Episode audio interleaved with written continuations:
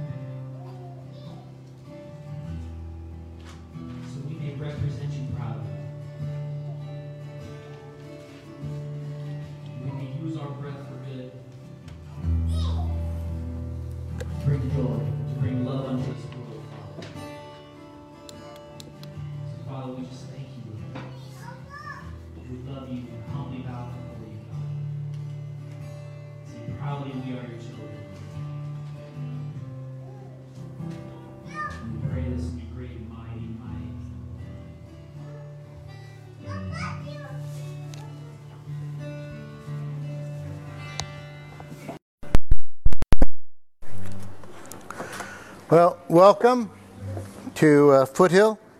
Uh, welcome for all you online uh, joining us this morning. Um, yes! I love it. I love it. It's excited. That's an excited child. for those of you that um, want to uh, help support the ministry and the work here, um, we have a box in the back for offering. And also, uh, you can go online and at uh, foothillcommunitychurch.org. And there's a little donate button right there, and just press that, and it kind of walk you through the whole process. So, um, just want to encourage you to do that, um, to uh, be a part of what we're doing here. And and um, I know for the uh, first for the prayer focus is Denny, and I think she's still off of her foot, from uh, what I understand. Um, Nick, do you know anything more about Denny? Because I know that so she hurt her foot. She fell while she was in a park. She had to go to the hospital. I know that Lydia was picking her up and seeing her, and so. Um, but right now I know that she's still at home, and so we'll lift her up. Uh, I went out last night with uh, Solomon, and uh, so got to see him, and him and uh, Magali are, are in their first year of marriage with uh, two of his kids and two of her kids, and so it's uh, it's an interesting time for them, and so they they could use our prayers right now. Um, as they're walking through this first year of, of kind of of learning the ebbs and flows of a marriage relationship, and they both want to work on it. So they're uh, they're uh, in a good place at least to say we know that God is the answer, and so they're they're looking to Him. So, but they're they're uh, in that first year, and I think they have to find a new place to live too. Um, so we need to pray for for that. Um,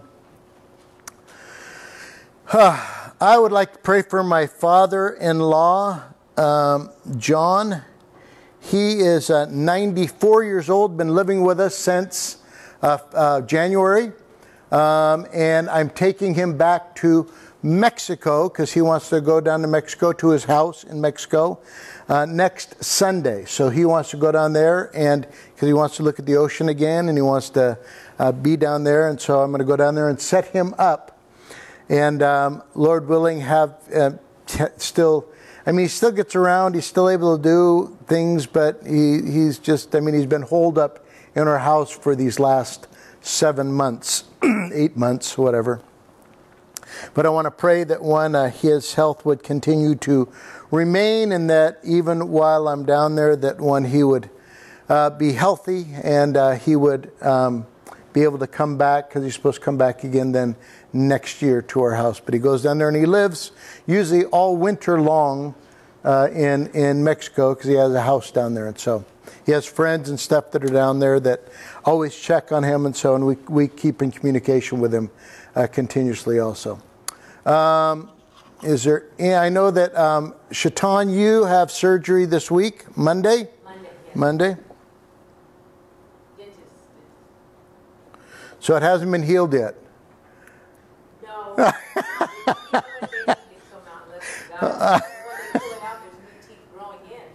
Right, right. Hey, okay.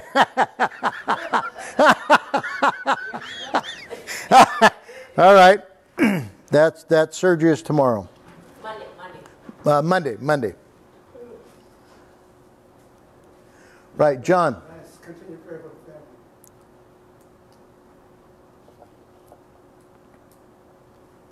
Yes, Jen. message back and forth with Zoric uh, the other night, and he asked for prayer for Armenia, and he has family, extended family, that's there in the middle of all that mess. So he asked for protection for his family. Okay.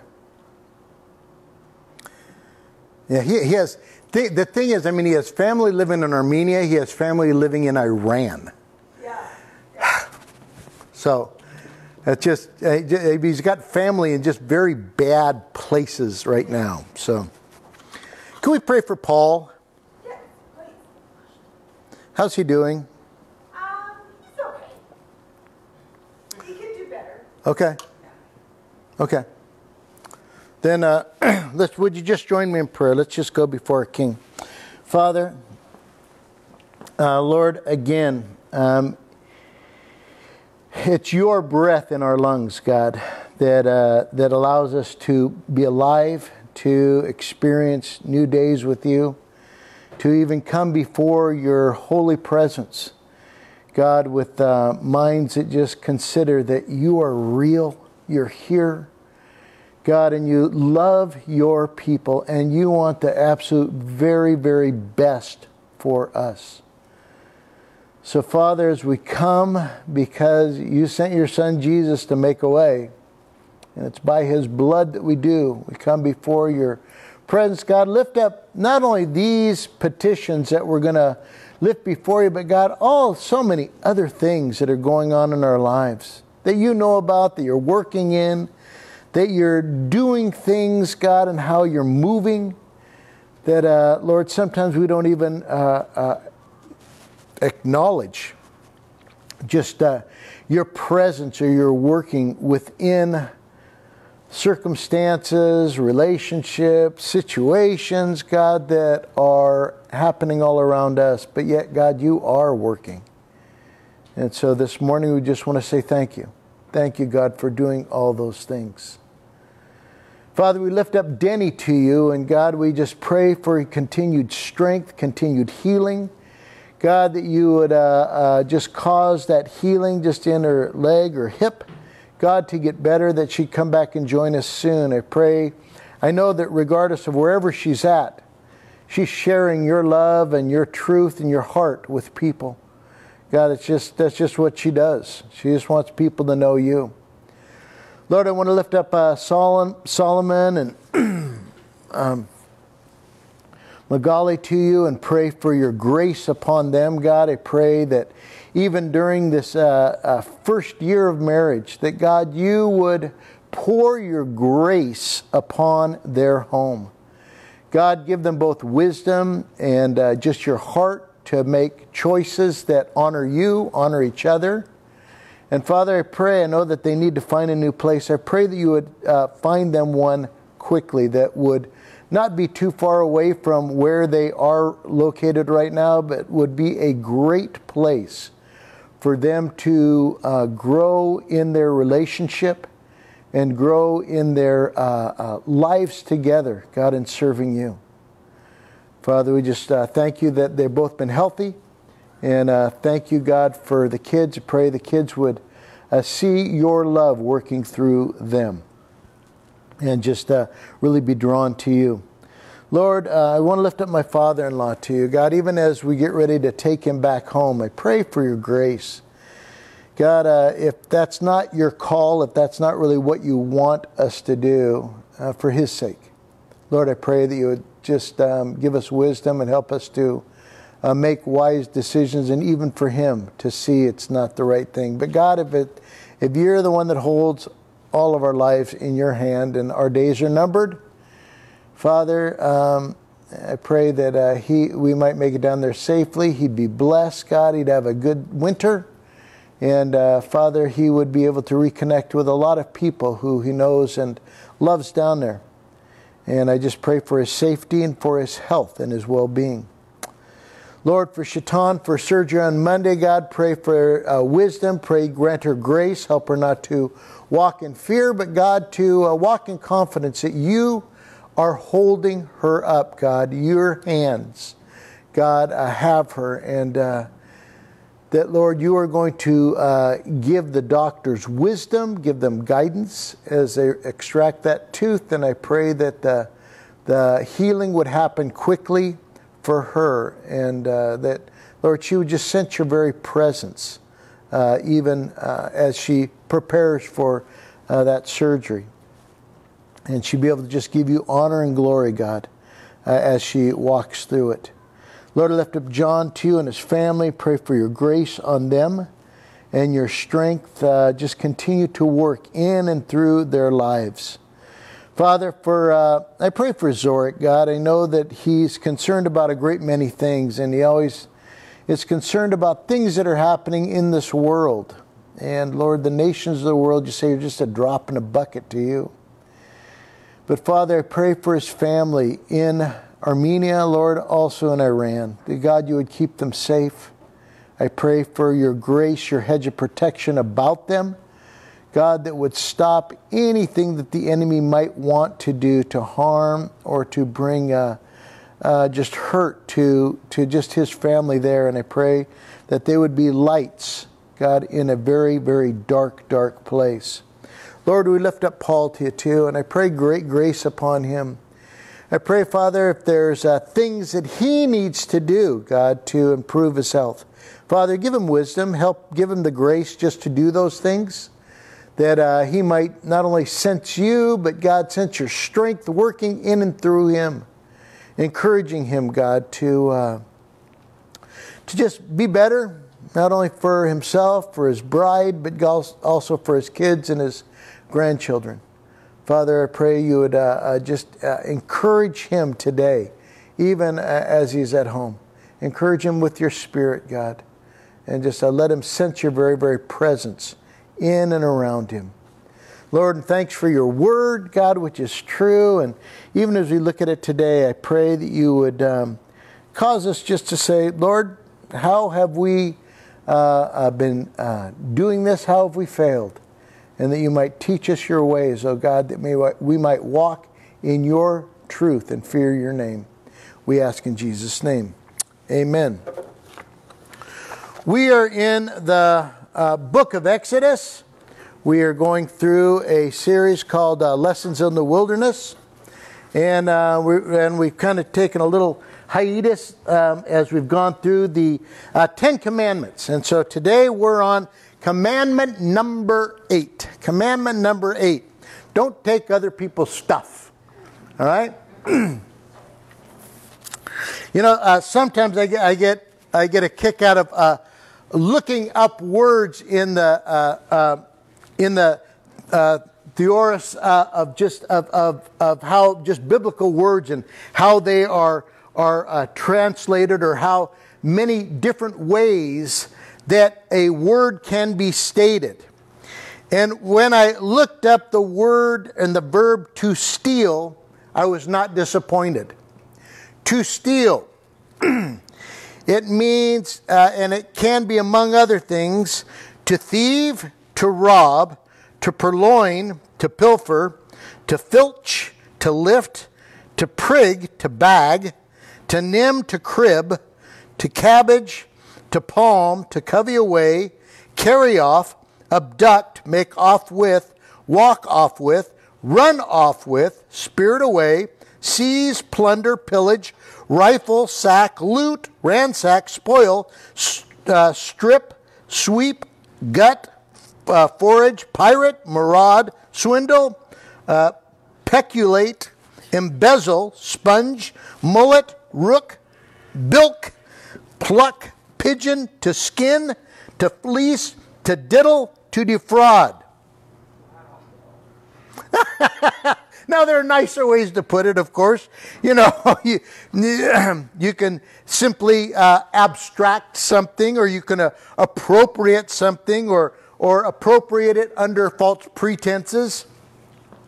You know, or um, or you can put a positive spin on it by say I'm just living by one's wits, or um, you can uh, relegate it to a, a sleight of hand, or sticky fingers, or or being light fingered, or or the thing that I, I, I look in dictionaries and the thesaurus to, to find out if it, the, the, the term that I, I learned when I was very young is, is having the five finger discount. Remember that one?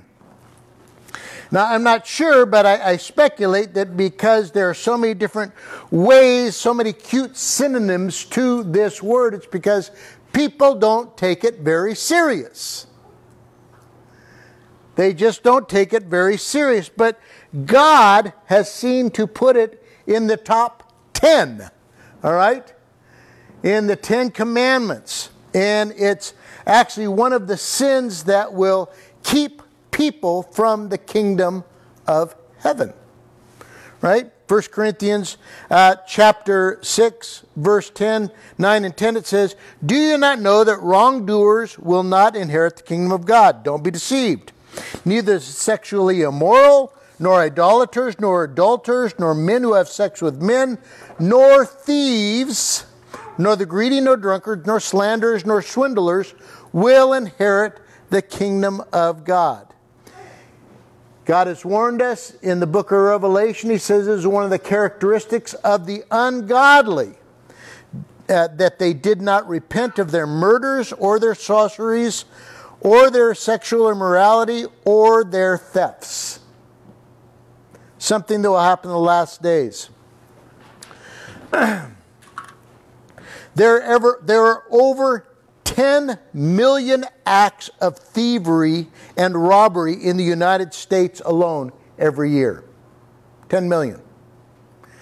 And the thing is that, that um, when you're talking about shoplifters and people like that, they find out that only 10% of all shoplifters come from low incomes. 70% of middle class and 20% of shoplifters are very wealthy. You know? 10 million acts a year. So the crime statistics and the public costs have got to be astronomical. Just astronomical. Um, what I want to do today, I want to zero in not so much on all the thievery that's out there and the people that steal, but really how we as Christians participate in this. Right? Because, I mean, we look out there, we see the looting, we see the stealing, we see the robbing, we see the riots that go on at times, we say, oh, how horrible for them. But what do we say about ourselves? What do we say about ourselves? You know, and how we violate this commandment.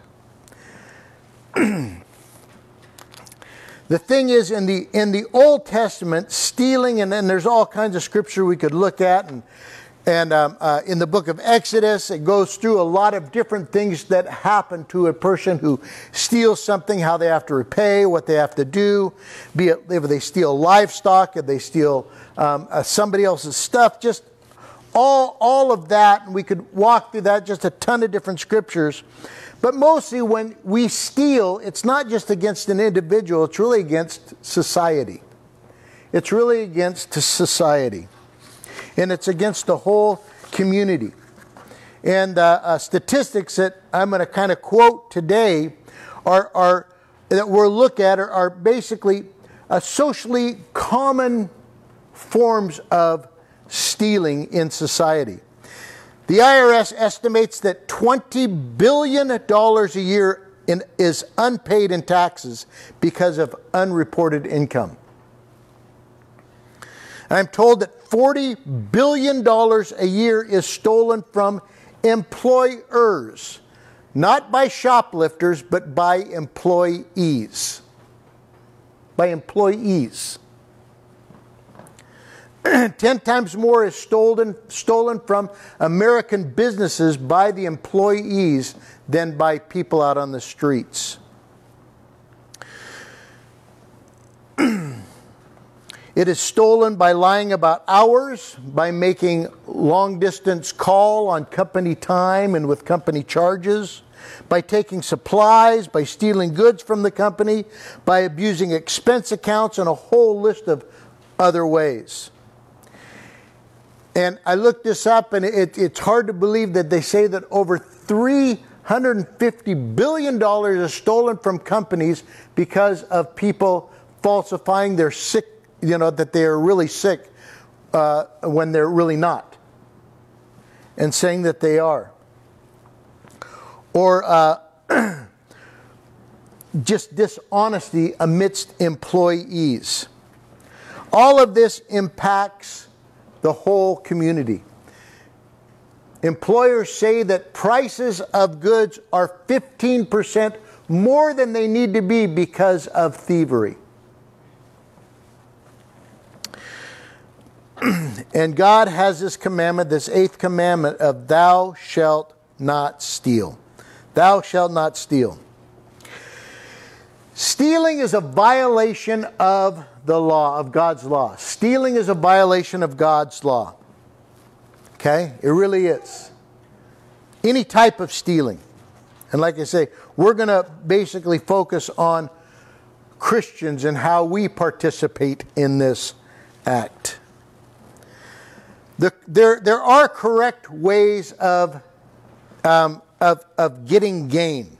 God has authorized two primary methods in which people can legitimately um, uh, earn and gain wealth in their lives. And when we do it these two, two ways, and one we are doing it God's way, can uh, uh, gain income, gain wealth in their lives is as a reward for work. Contrary to popular belief, working is not a curse. All right? Working has been ordained by God where we can obtain resources to acquire other things and just to function in this world. In fact, work really glorifies God. In 2 Thessalonians 3:10 it says, "For even when we were with you, we gave you this rule: the one who's unwilling to work, they shouldn't eat." God's will is that we obtain things in life, the things we need by la- the labor of our hands or our heads. So that's the first way, the reward for our work. The second way is by a reception of a gift. By the reception of a gift, all right? Another legitimate way of increasing your wealth is, is um, by the generosity of another. You might be, it might be an inheritance, it might be a gift, um, you might be the beneficiary of an insurance policy or a will. All these things, and there's nothing wrong with receiving things from others. And oftentimes that's how God might choose to bless some of us in this world is by the generosity and the gift of another. Those are the two ways that God has ordained that one wealth should come in our lives. Now, stealing in our everyday life, stealing it just happens every day and we're going to look at five ways, five ways that I believe that one is issues for us, for people that we know, in our lives. The first way is stealing is, is cheating in school. Cheating in school. Bet you didn't think that one was one. Cheating in school. All right? Most of us say, well, we're not in school. Or some of our kids are. Some of our kids are. But we're talking not about stealing what somebody has, but stealing somebody else's ideas. And that can even happen in a workplace. Stealing somebody else's ideas and basically for your own gain. All right? Intellectual property is, I think, what they call it. Is that right? Intellectual property, stealing somebody's intellectual property. You know? And that's a sin because what you're doing, you're actually stealing what somebody created in the image of God has worked hard to get themselves and to make. And people do it in school, people do it uh, in work, and it defrauds uh, not only classmates, it defrauds other employees because we do it to basically help ourselves. There was a poll done uh, with students, and many of them from religious schools, and they say that they cheat from somebody else's stuff. So if you cheat, borrowing somebody else's stuff for your own gain, you're breaking the eighth commandment. The second way that we uh, uh, break the eighth commandment is by defrauding others in business. Stealing in business uh, defrauds others, it destroys our witness. Um, and we can do it a lot of ways. We can do it by not paying our bills in business, by, um, by dealing wrongly with employees or clients, by having a, a bad business dealings and just being known as a shady person. All right? Um, and having unethical business practices. There was a story of, story of uh, Richard uh, Halverson, who was the former chaplain of the U.S. Senate, and he was meeting with a Christian businessman that owned a, a number of uh, car lots in Virginia and Maryland. And, and the man came up to him and said, You know, Dr. Halverson, you know, I want to be a witness for Christ. So, what I want to do, I want to uh, um, buy a bunch of Bibles. I want to give them to my employees and give them to everybody that walks on my lot. Well, this guy was kind of known as being a shady uh, business dealer. Uh, he was a used car salesman. And so uh, Dr. Halverson had the uh, guts just to say, you know what? Instead of buying Bibles for everybody, why don't you just treat your employees better? Why don't you have better ethical practices with your clients? He said that would be a better witness for Jesus than buying a bunch of Bibles, even though buying a bunch of Bibles is a good thing. But when we defraud others in business, we are breaking the eighth commandment. Number three, gambling. Gambling is a violation of the eighth commandment. Gambling always, not sometimes, always hurts somebody. All right? It hurts ourselves if we lose, it hurts somebody else if we win. Gambling is a not win win, gambling is win lose. Somebody has to lose for you to win, right? All the time all the time. Right? Thousands have to lose for one person to win. I didn't like this.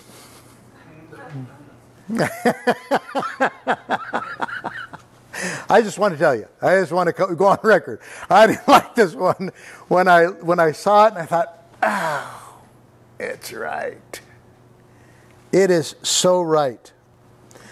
Gambling always hurts ourselves and it hurts our neighbors. Some people say that stock market, you know, being in the stock market is like gambling. It's not. Totally different. Totally different. Being in the stock, if you're in the stock market and, and you have a stock that goes up, usually everybody wins. Everybody wins.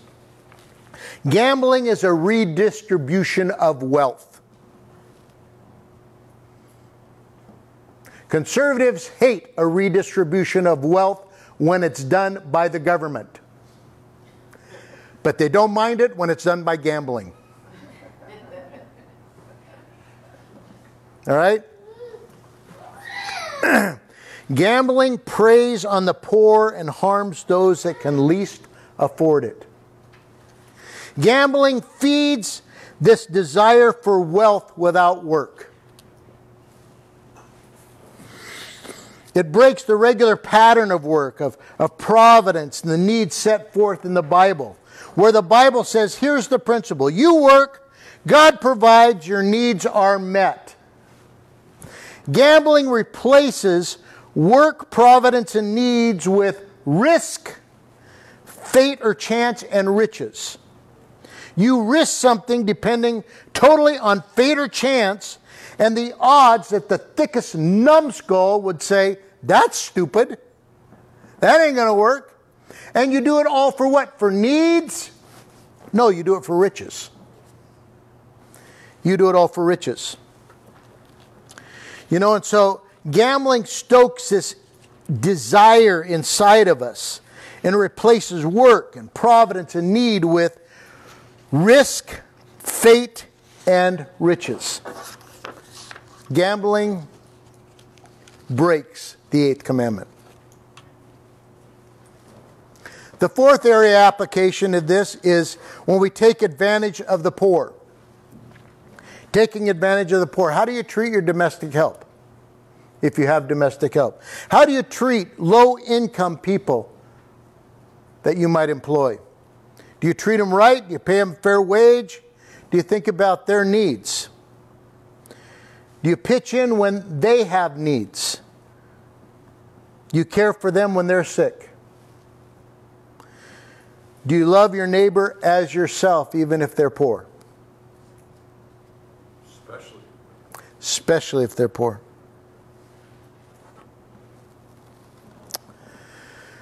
The last area is Christian giving. Christian giving.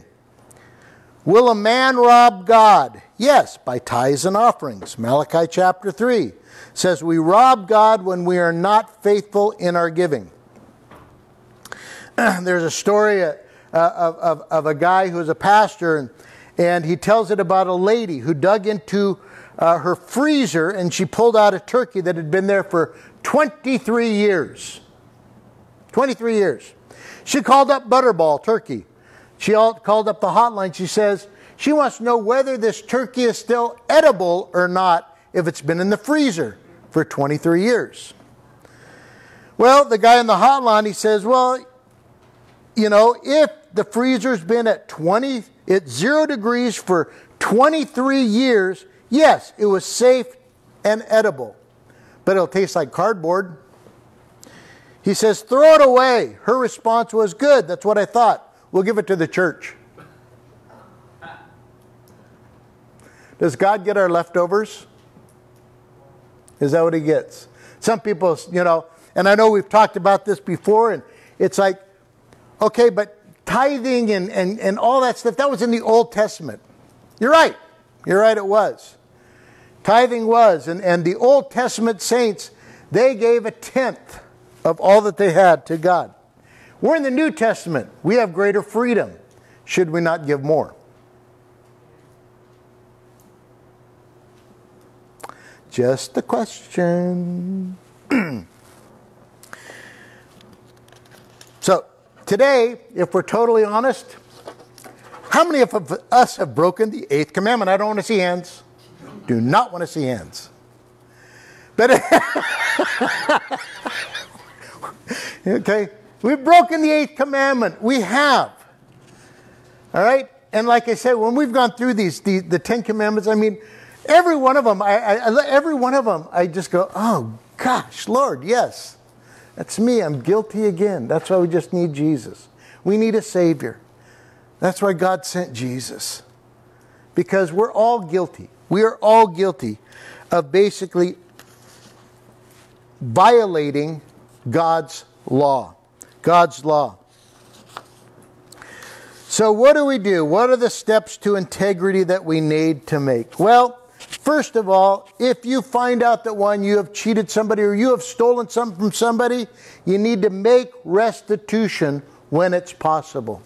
You need to make restitution when it's possible. If I have cheated anyone, Zacchaeus said, I will pay him back four times as much. I've told you the story that one, one day when I was sitting out, I was sitting out and just uh, uh, uh, reading, preparing for a message. I was sitting there and I, I, I, sensed God speaking so clearly to me, you know, and, and I was, and, and God said, Jim, you're a thief. And I said, whoa, whoa, God, no, no, I, I mean, I, I, I what, what do you mean? And I remember that God began to slowly but surely go through my life and remind me of all the times that I had stolen from stores, stolen uh, uh, just the things that I had uh, just had taken. You know, either when I worked for them or when I was just walking through them and I felt like I needed something and I didn't want to pay for it. And I remember God said, "Go make restitution." And I remember I had this list of about 20 different places that I needed to go.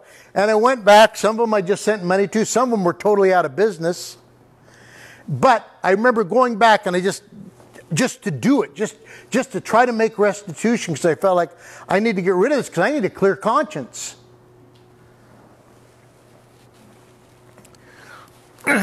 Zacchaeus put his money where his mouth was. And he used this opportunity as a witness. There was a, a guy who ripped off the IRS and he sent uh, uh, $500 in bills and a PS. It says, If I still feel guilty, I'll send you the rest later.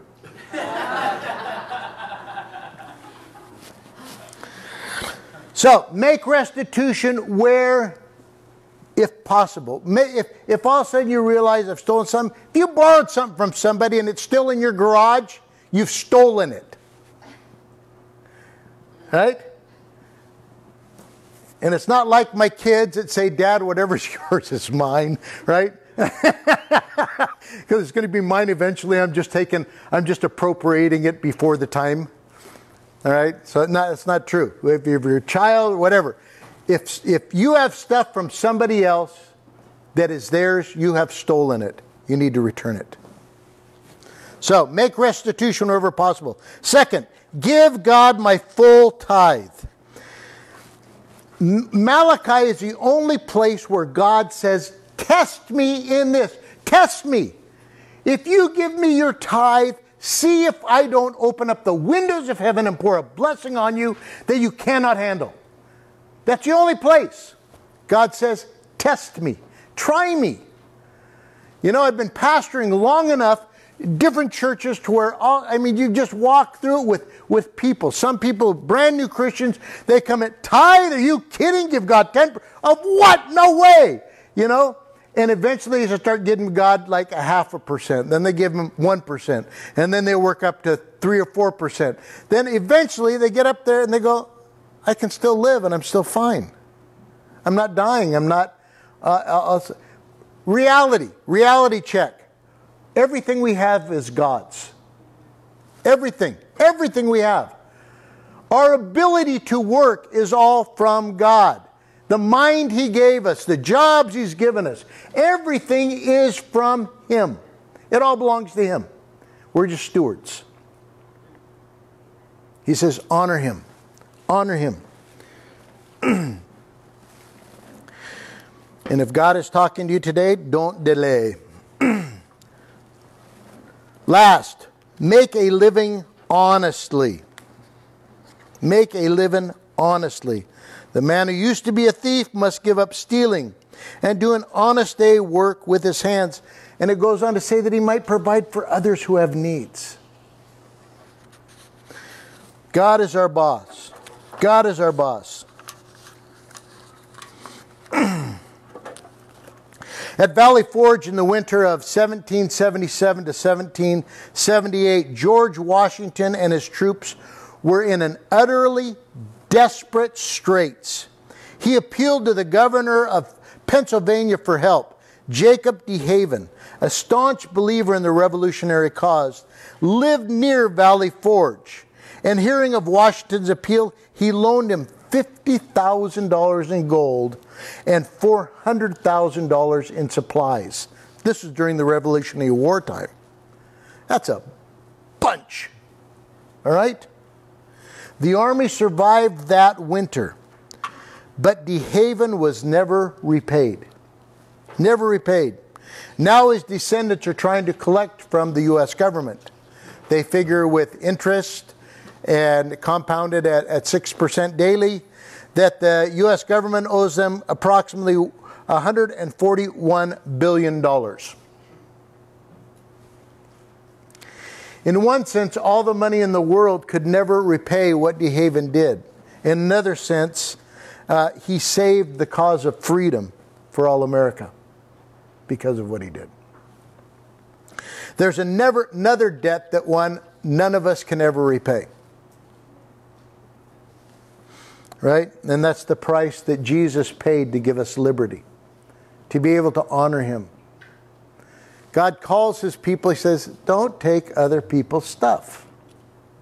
Don't steal.